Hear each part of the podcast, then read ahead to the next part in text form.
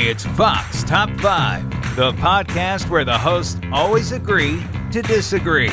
This week on Fox Top 5, Jackie DeAngelis. You're never going to save any money to invest if you're bogged down in debt.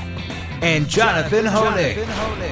Credit card debt paid down as well. That's a huge achievement for many, many Americans, and I think a great place to start come together to share their top five investing tips for dummies. Here are this week's hosts, Jackie and Jonathan. Welcome to Fox Top 5. I'm Jackie DeAngelis, financial correspondent for Fox News and Fox Business Network. Today I'm joined by Jonathan Hoenig, founding member of the Capitalist Pig Hedge Fund and a Fox News contributor. Um, Jonathan, good afternoon. It's great to be speaking to you. Great to be with you, Jackie, and so much to talk about in the world of finance. And it, I couldn't, hard to make it just top five, but I've got top five great money making ideas today. All right, I love that because this is a tough time, right? There are so many investors right now that are confused. They are reading the headlines. They don't know what's necessarily happening with the economy. It kind of feels like a time of change and what they should be bracing for. So I think people, especially young people who are getting started, probably feel maybe a little vulnerable or, or nervous as they're trying to get into it. Yeah, absolutely. I mean, as, as they always say, Jackie, the market hates uncertainty. And there's so much uncertainty, even now as the pandemic appears to be coming to an end. Thankfully, uh, when it comes to Washington, when it comes to Wall Street, a lot of unknowns when it comes to managing your portfolio. And it doesn't matter if you've got, you know, a $100 or a million dollars, you've still got to make these very tough decisions about yeah. how to allocate, where to start, and, and, and what to do and and that is the most interesting thing for me as i've lived through these cycles and covered them as a journalist for example i've never seen so much inflation talk as we're seeing now and and that the buying power you know the value of the dollar may not be what it once was and that's why it's even more important to be investing and earning a good return on your money right yeah, I mean, absolutely, Jackie. You know, you talk about inflation. That's something that basically, unless you were alive and investing back in the 1970s or early 90s, right. right you've really never seen it before. You've really never experienced it. You've never lived through it before. So that's a, one of the innumerable question marks on investors mind these days. You know another one i'll just throw out too is is technology you know over the pandemic we've all been thankfully been able to use all the high tech uh, advancements and all the online advancements to help us get through work and life but you know now those same companies are kind of public enemy number one for legislators on both sides of the aisle. So they're interesting plays and potentially pretty uh, some problem areas too as the year goes on. Mm. Okay, well, this is how it works. Let me just explain it to everyone. Every week on this podcast um, that Fox hosts, reporters and personalities they get together, they share their top five on any given topic. So there are two ways to make money in this world. As we know, you can earn an income and invest your assets um, that will increase in value over time. Whether you're investing in stocks, bonds, mutual funds, or even cryptocurrencies, for example, the objective, of course, is to generate cold hard cash. Um, it's much easier said than done. And there are a lot of people out there that just don't know how to invest. So, Jonathan, we're going to talk about our each of our sort of top five investing strategies. Um, and we're going to start from, we're going to do it like David Letterman style, like it's countdown, right? So starting from five and going all the way down to, to one to your best, um, your best tip. And I think it's going to be interesting because I think you and I are going to have different approaches to this. Absolutely. Absolutely. Let's, let, I'm happy to get started. Number five. All right, so I'm going to start with you. Start with your number five, and then we'll go from there. Well, my number five is start with savings. You know, Jackie, it's it's totally unromantic and un uh, uh, sexy, you know, to talk about savings, but you know that has to be the first step for anyone's financial program. Um, and you know, we always talk about the emergency fund. That's three to six months worth of living expenses put in the bank, and needless to say, all your credit card debt paid down as well. That's a huge achievement for many, many Americans, and I think a great pay- place to start. You know, there's no use in trying to make 12% in the market when you're giving away 18% to Visa every month. So start with savings, pay down your credit card debt, get that emergency fund, and that's your that's my number one in terms of top five for your finance for your finance. Okay, so you and I are on the same page, and I can't believe it, but that was that was the same thing. The way that I've lived my life has been completely debt free. So even if I had some student loan debt, I prioritized it, I paid it off. But you're right, I never paid Visa. I still don't do do it till this day. You know, what my parents taught me at home was that if you didn't have the money in your pocket or at the end of the month to pay the Visa card bill, you can't afford that item. It's okay to save for things over a long period of time if they're aspirational things that you want, but you don't go buy the flat screen if you really can't afford it. And so that becomes like the number one, I think, issue because you're never going to save any money to invest if you're bogged down in debt. And there's certain debt that, of course, we can't avoid. Like I mentioned, student loans. So you try to prioritize that and work through it. But you certainly don't want to ever add to your debt burden. And I think that's the biggest mistake that I see people making. Um, again, if you can't save some money um, from whatever your salary is or whatever you're doing, you're not going to be able to invest for your future you know, Jackie, that's that's spot on the money. You you said it better than I ever could. And you know, if nothing else, there's a psychological ballast there. I mean, when you're always worrying, trying to keep up with the debt collector, I mean, it's it's hard even to be able to think straight when it comes to your own best asset, which is your ability to make money uh, in, in, your job. So you're yeah. absolutely right. Pay down that debt first it's the great, uh, it's exactly the way to start when it comes to getting your finances in order. Yeah, and I'll just remind everyone too. Last point on debt that it, it snowballs, and once you start getting into that, like under, you know, under that car, like a proverbial car is over you and trying to lift it, it becomes like harder and harder. So my best advice would be just, just don't go down the debt road. You know, um, to to start if you can avoid it. And again, certain amounts of debt or types of debt can't be avoided, but you can pay them down and, and be smart about it. Number four. All right, let's move to your number four. All right. Well, this one is probably a little more controversial, Jackie. And this is my advice after trading on the floor of the board of trade for a number of years and now as a private investor for over 20 years. Don't buy the dips. Mm-hmm. It sounds a little, again, wacky because we're so used to wanting a bargain. You know, we always say, if I like it at 50, I should love it at 40 and love it at 30.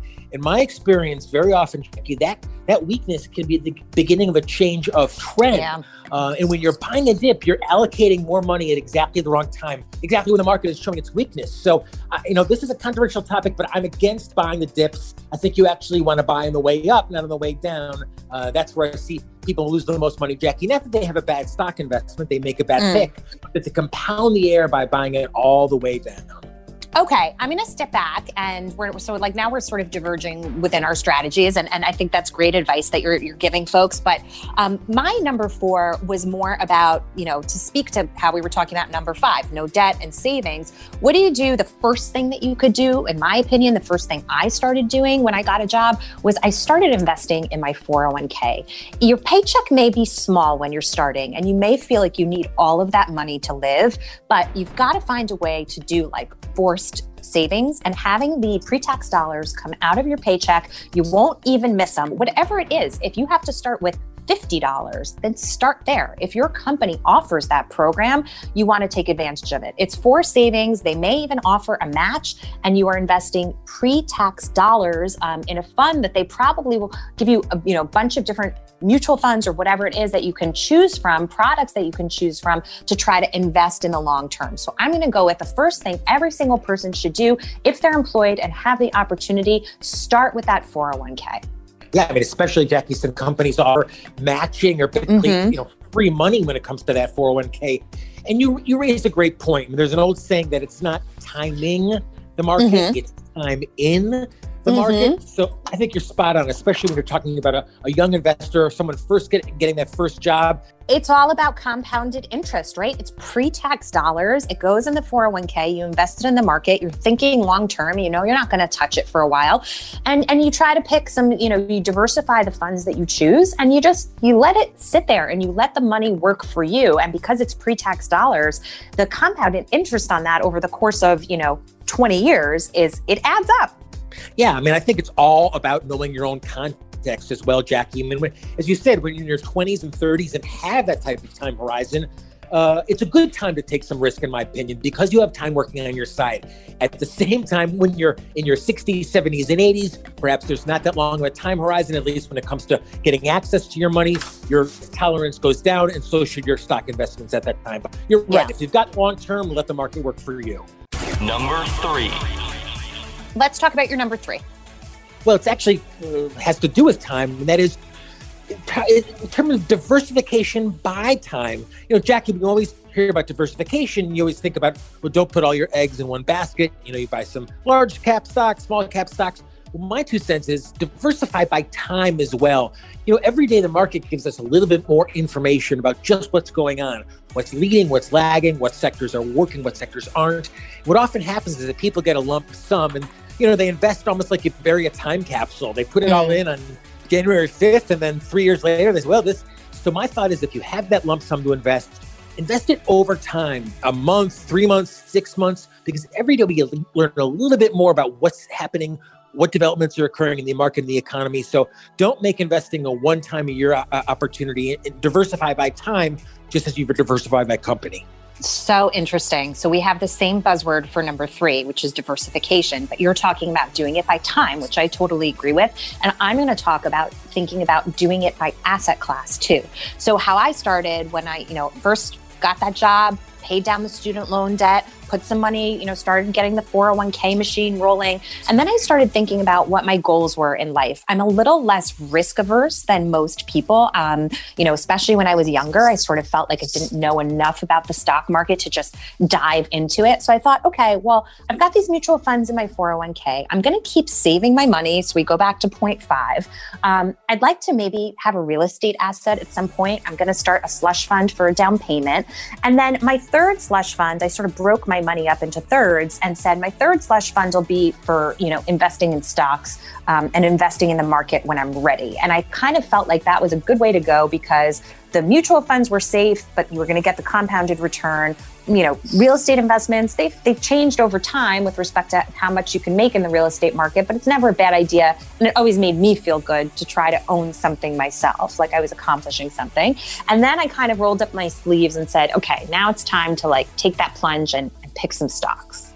I'm so impressed, Jackie, when you have what most people never have, which is a plan, a long-term, yes. achievable plan.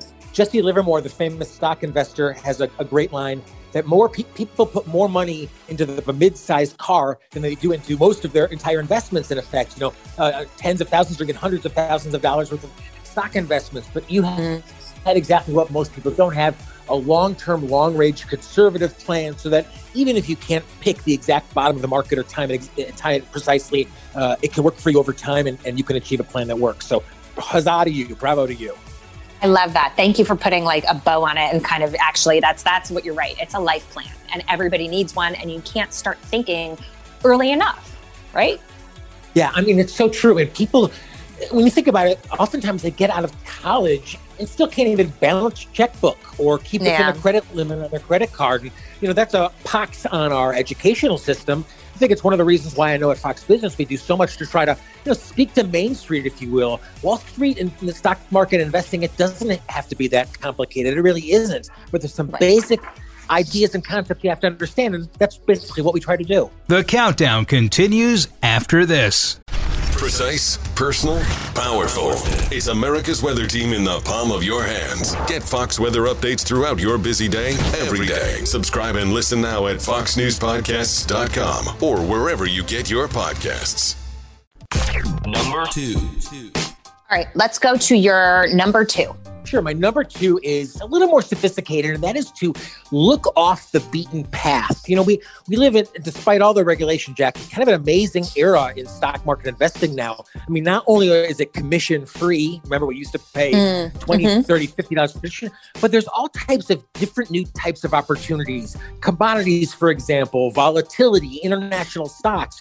So you mentioned inflation a little bit earlier in our conversation. You know, some of the best performing funds this year have been funds linked to physical commodities, things like corn yeah. or oil or, or, gold or platinum. So look in those type of off the radar screen areas. And this kind of goes into what you said as well too, uh, about diversifying by asset class. You know, if you just own Microsoft, Amazon, and Facebook, you're really not that diversified. But if you throw right. some commodities in there as well, that really rounds out your pie. Love that because that's kind of where I'm going with my thing too. For number two, now I, you know, I told you you shouldn't have any debt or you should pay down the debt that you have and not create more. You should be saving money. You should be putting money in the 401k. Then you should create your buckets, right? Your asset classes. And one of them is going to be for for equities that aren't mutual funds. So the way I took my my little my third bucket there and invested in the stock market was I, the Warren Buffett school of thought. I had a hard time with some of the tech stocks. But what I did was I tried to pick and do research of, you know, five stocks that I knew that I understood in different sectors, right? So I covered energy for a long time. That wasn't really difficult for me.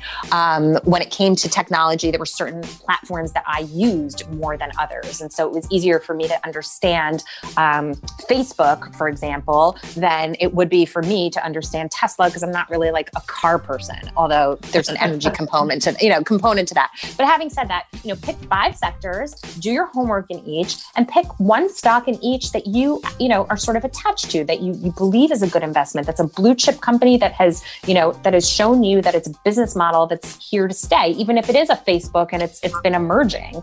Um, and that's like a good way to kind of get started. But I love his his very simple invest in what you know, invest in what you understand because um, you'll do better that way. Absolutely. And spread it around, as you said. Don't put all your eggs in one basket. Number. Number. Number. Number one. Five. Four. Three. Number one. Okay, um, I've got my number one. I'm ready. You go ahead first.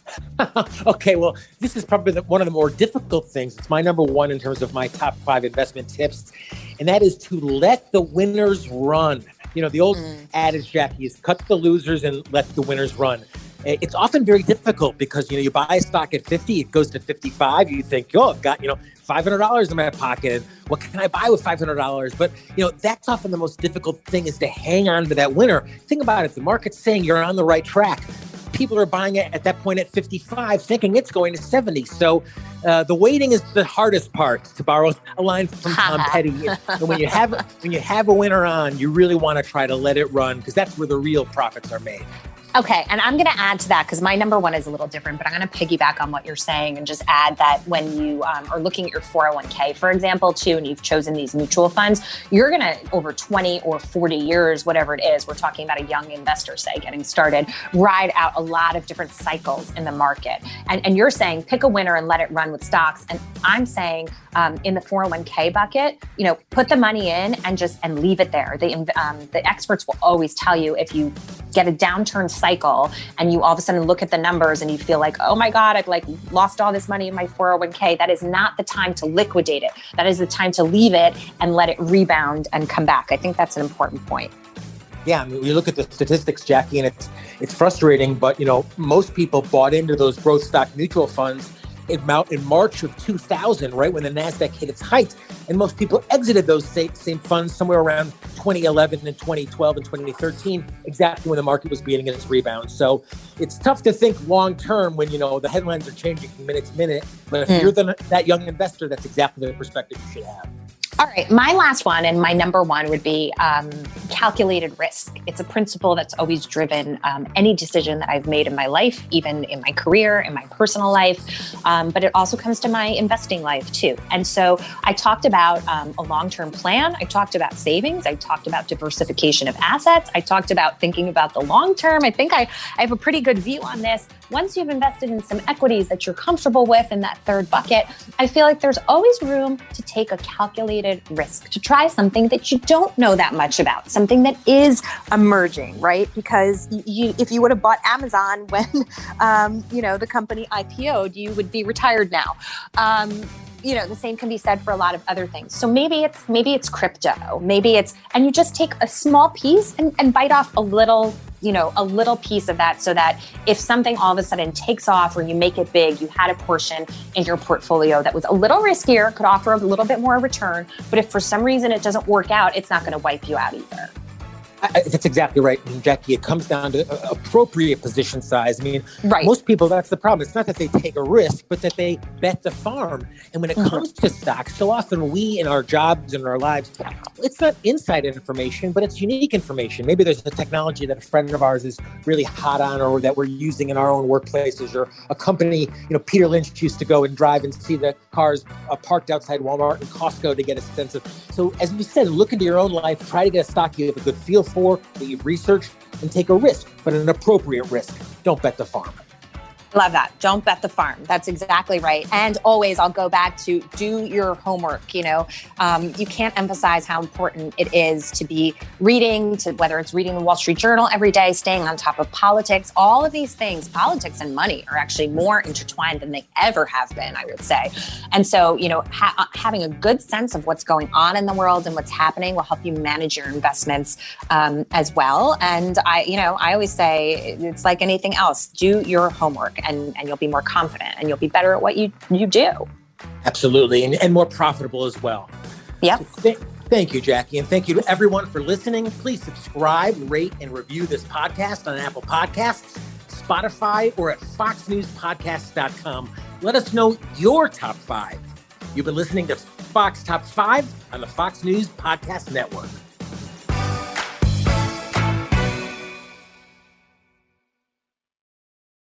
Put the power of over 100 meteorologists and the worldwide resources of Fox in your hands with the Fox Weather Podcast. Precise, personal, powerful. Subscribe and listen now at foxnewspodcasts.com or wherever you get your podcasts.